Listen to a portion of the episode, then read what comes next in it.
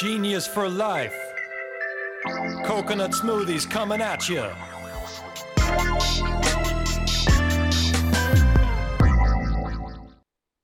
All right, welcome to 15 Minutes of Genius. We are broadcasting from Manhattan Beach Studios in the beautiful city of Manhattan Beach. Big shout out to Mark Nicholas, Mark N at ManhattanBeachStudios.net. I think by at this point he just lives here. You know, I think the bed is behind the stage right here. This guy lives, breathes, and eats. I'm not going to say the SH word. Video editing, production, photo shoots, the whole thing. He is amazing, so make sure to reach out to him. I'm going to roll right into my next guest. He is a great friend of mine. I've known him for a few years, since he started this company. It is Bright Foods, which makes the popular refrigerated bar, Bright Bar. He's a CEO and founder. It is Brendan Schaffer. Little background on Bright Bar. Bright Bar is a new refrigerated protein bar made with clean, plant-based ingredients and half the sugar, that's half, folks, of the leading bars. Brendan Schaffer is the founder of the company and brings a unique perspective, having worked in big CPG, such as Pepsi, for nearly a decade, and as a solopreneur, operating out of his garage, Apple or Microsoft style. I love it. Brendan, how you doing? Good. It's great to be with you. Thanks for having me on. Yeah, definitely. I'm glad that the picture and everything is coming in very clearly. I know when we first had, when we were first setting all this up, I think 2 or 3 people in your household, like your wife or kids, were like streaming at the same time. And glad we found out what the issue was with the bandwidth. Yeah. We were battling Paw Patrol and we were losing. Definitely losing big time. Yeah. So, all right, let's get right into it. Love your bars. They're amazing. I was telling you, before we started airing this, that I had one yesterday. My wife had one today. Talk about just the product line. What makes you different?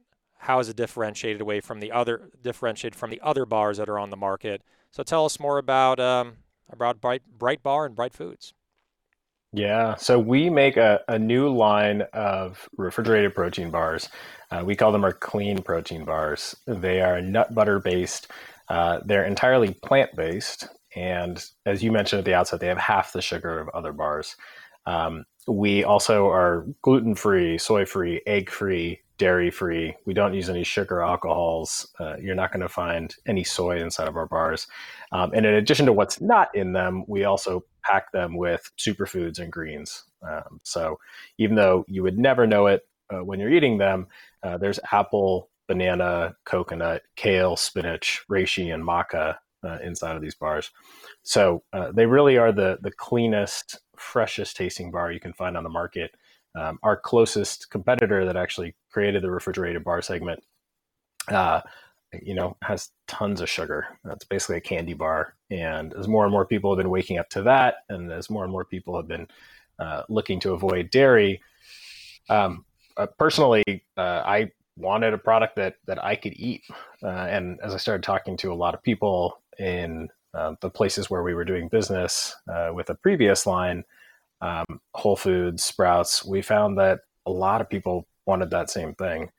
So we set out to make the kind of food that we wanted to eat, which again was clean, plant-based, low sugar, delicious while you're eating it, and you feel great afterwards. That's awesome. I think that is 100% accurate. I know from having the bar almost probably at least a few times a week. You mentioned, there was a previous line. You said the word previous. Let's go into that, because rebooting and pivoting is a pain in the ass. It's getting the old product off the shelf, getting the new product on the shelf, working with the retailers, convincing them to say, hey, we're replacing the current line with a new line.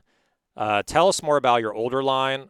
What led you to make this decision to bring in the new line, and how is the new line doing it? How is the new line doing, and has that decision paid off yet? I'm sure it's starting to pay off because they see the product moving even better. But tell us more about the pivot and how you got through just those battlegrounds. Yeah, so a lot of great questions in what you just served up. To provide a little bit of context, so we originally started by creating the world's first refrigerated fruit and vegetable bar using a process called high pressure pasteurization.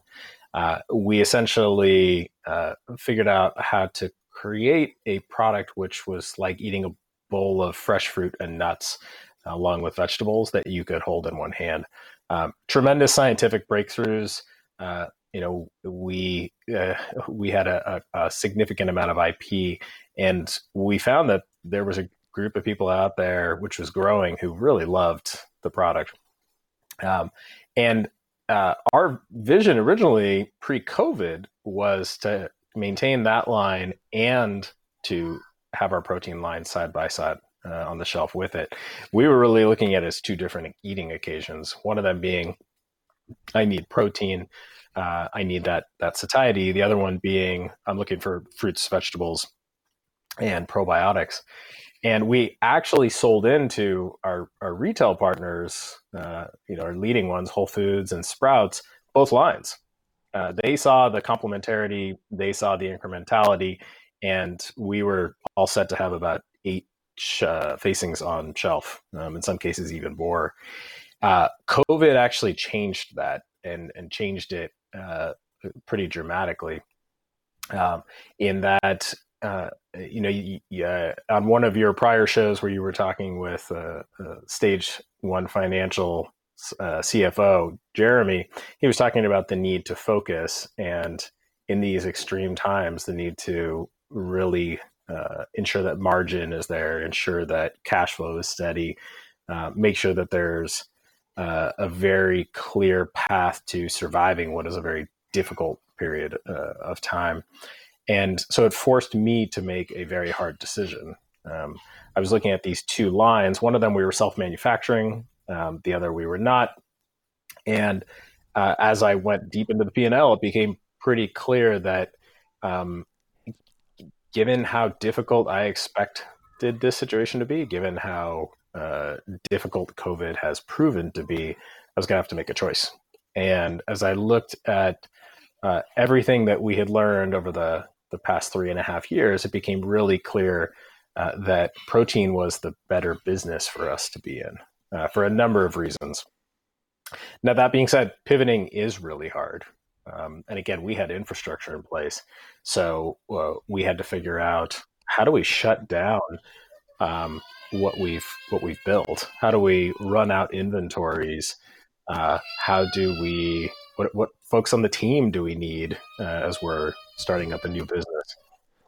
A lot of difficult decisions, but ultimately we just saw that the opportunity was clear. Can you hear my daughter crying in the background? Just barely.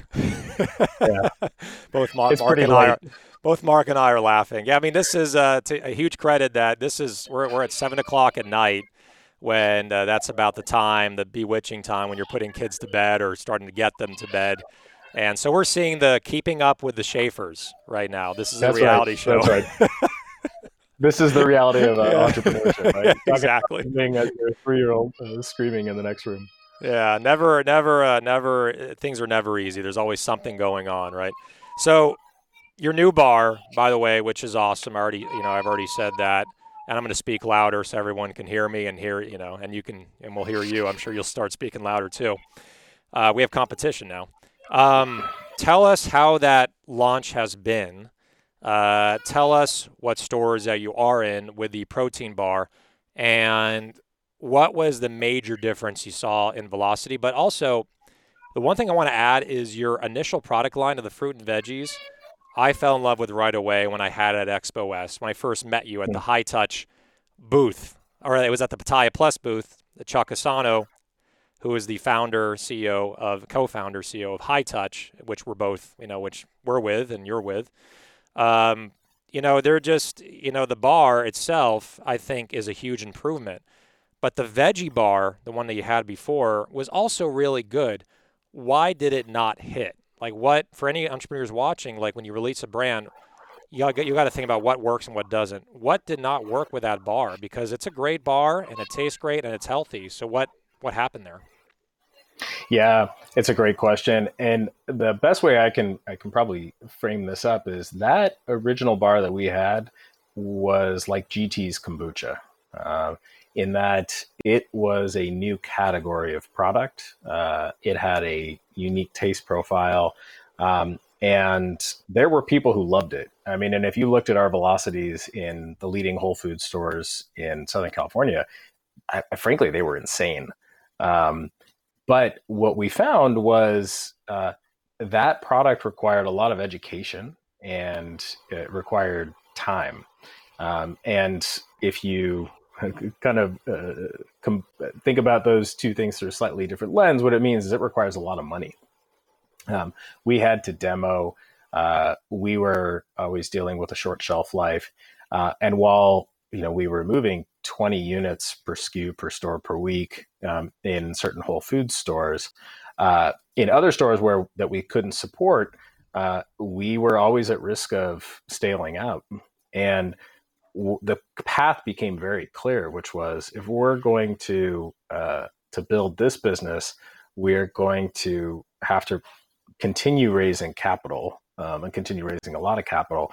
And we're going to have to invest tremendously in building awareness and in building trial and in managing, again, over time, the shelf life got better, but, you know, 160 days for a bar is still not a ton. Plus, we had all of the infrastructure because no one else in the world could make it.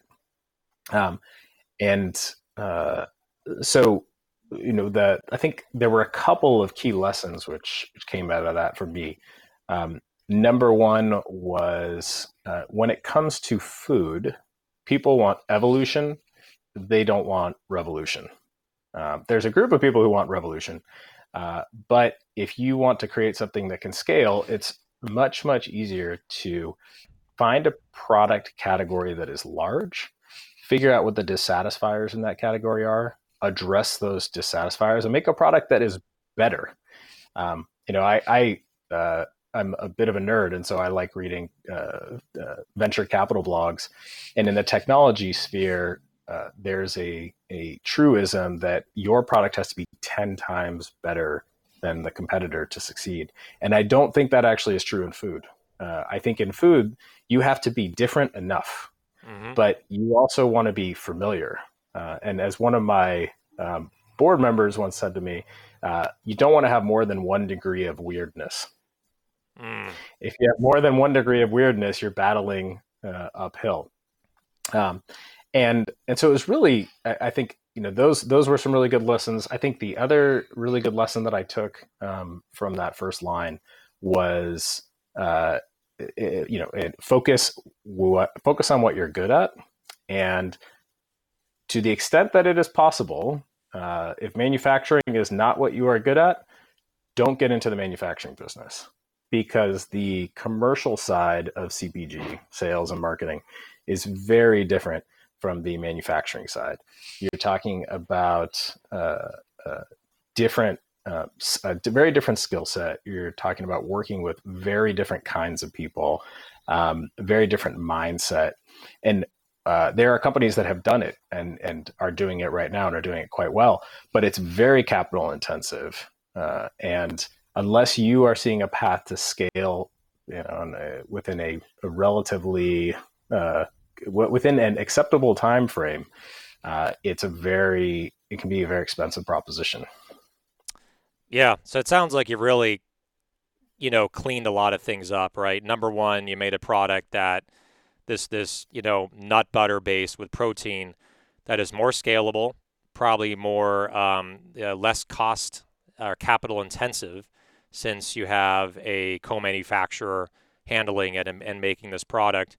But the biggest thing is that I think you said it best, and that's my biggest takeaway, and I think everyone like viewing should be the biggest takeaway is 1 degree of weirdness. I love that line. And also they want an evolution, not a revolution. And your product, you're in a category of refrigerated protein bars, which other brands such as Perfect Bar have dumped tens of millions of dollars, right, into marketing and building that category. And now you're coming in, right, with some other competitors as well, right, because it's a growing category, and offering something better. But the key thing is you're conserving capital. You don't have to put in as much money into the marketing side because people already know what almond butter is or peanut butter bars, and they know protein bars. And right there it says on your package, like, Mark, if you want to pull that up again, the packaging there, it says it right on there. It's kind of hard to see there, but it says, I think, 50% less sugar. It has the protein. It has a non-GMO. It looks like real food. And that's the biggest thing. Perfect Bar is a ton of sugar. I'll come out and say it. I know you won't say it. We're not supposed to talk trash about competitors, but I can talk about your competitors. And Perfect Bar is 20 grams of sugar or more. And I don't feel great when I have those. They're not bad, but I don't feel great. Yours are, I think, cleaner. It has veggies in there and the whole enchilada. So amazing job on the formulation and on the technology. I think the innovation, I should say, of your product. And you made that pivot look really freaking easy, but I know it was probably not, you know, I mean, when people see a product on the shelf, you know, like a consumer, they have no idea how much work, blood, sweat, tears, and whatever else it took to get that product on the shelf, from the ideation to the formulation, to the technology, to the packaging, to convincing a buyer just to bring in the product. So there's a lot of work. So kudos to you, Brendan, and your team. And Adam, you know, big shout out to Adam, your partner, for just getting this product to life and pivoting and being successful in your pivot. Thank you. What is next for Bright Bar? I would say Bright Foods is the parent company.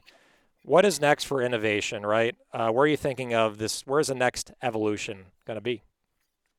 So for us now, it's really about selling what we have. We just launched nationally with Sprouts. Congratulations. 3 weeks ago.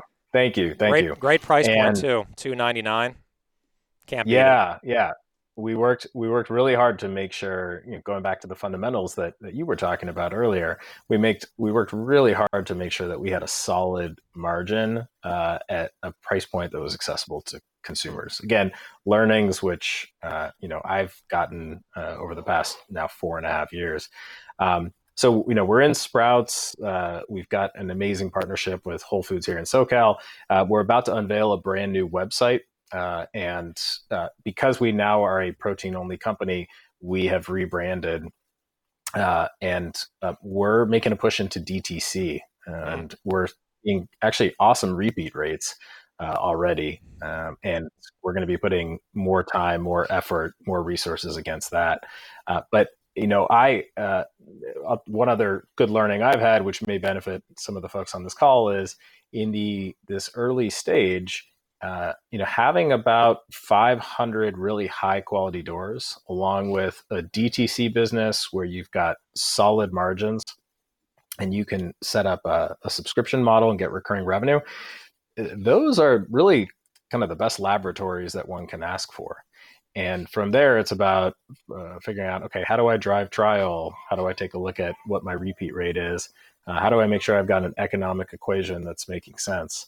So that's really where we're at right now. And the DTC piece I'm especially excited about. We're going to have our new website up here in probably the next day or two. What's the website address? It's just brightfoods.com, BRIGHT foods.com. Love it. Can't wait to see it. Yeah. So it's going to be up the next couple days. We've got two other flavors on there, if I can just interject quickly, which are not available in retail. Oh. You showed one of them earlier. It's a peanut butter and jelly. And then the other one we have is a chocolate mint crisp. It's my personal favorite. It's like a thin mint, but in a way bar. Healthier. Way healthier. Yeah.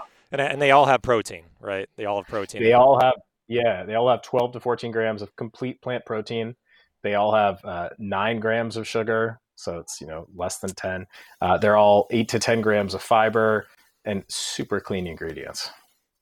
Sounds amazing. And you're really checking all of those boxes, from the protein to the fiber to less sugar, and also having veggies in there as well, which you can't really taste them, but you get the nutritional benefit from it. So I think what, you know, Matt Weiss from Rhine Snacks, he said it best, where it's, you know, it's where flavor and nutrition come crashing together. And I think you have mastered that with this product line. I'm going to, since, you know, we're both in LA, you know, I'm probably going to swing by your office or whatever and get product. You know, I'm not going to wait for the site to go up. I'm very impatient when it comes to trying your product and new flavors.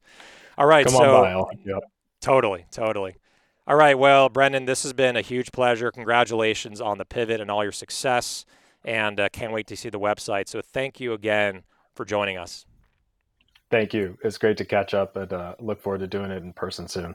Definitely. Definitely. All right. So that is Brendan Schaffer. He is the CEO and founder of Bright Foods. New website coming at you, brightfoods.com, and new flavors. We have the mint crisp, the chocolate mint crisp, and also the peanut butter and jelly. Amazing flavors. And you know I'm going to get him first before you do, because I know him. All right. So thank you again for joining us. 15 minutes of genius. And last thing, stay genius, my friends.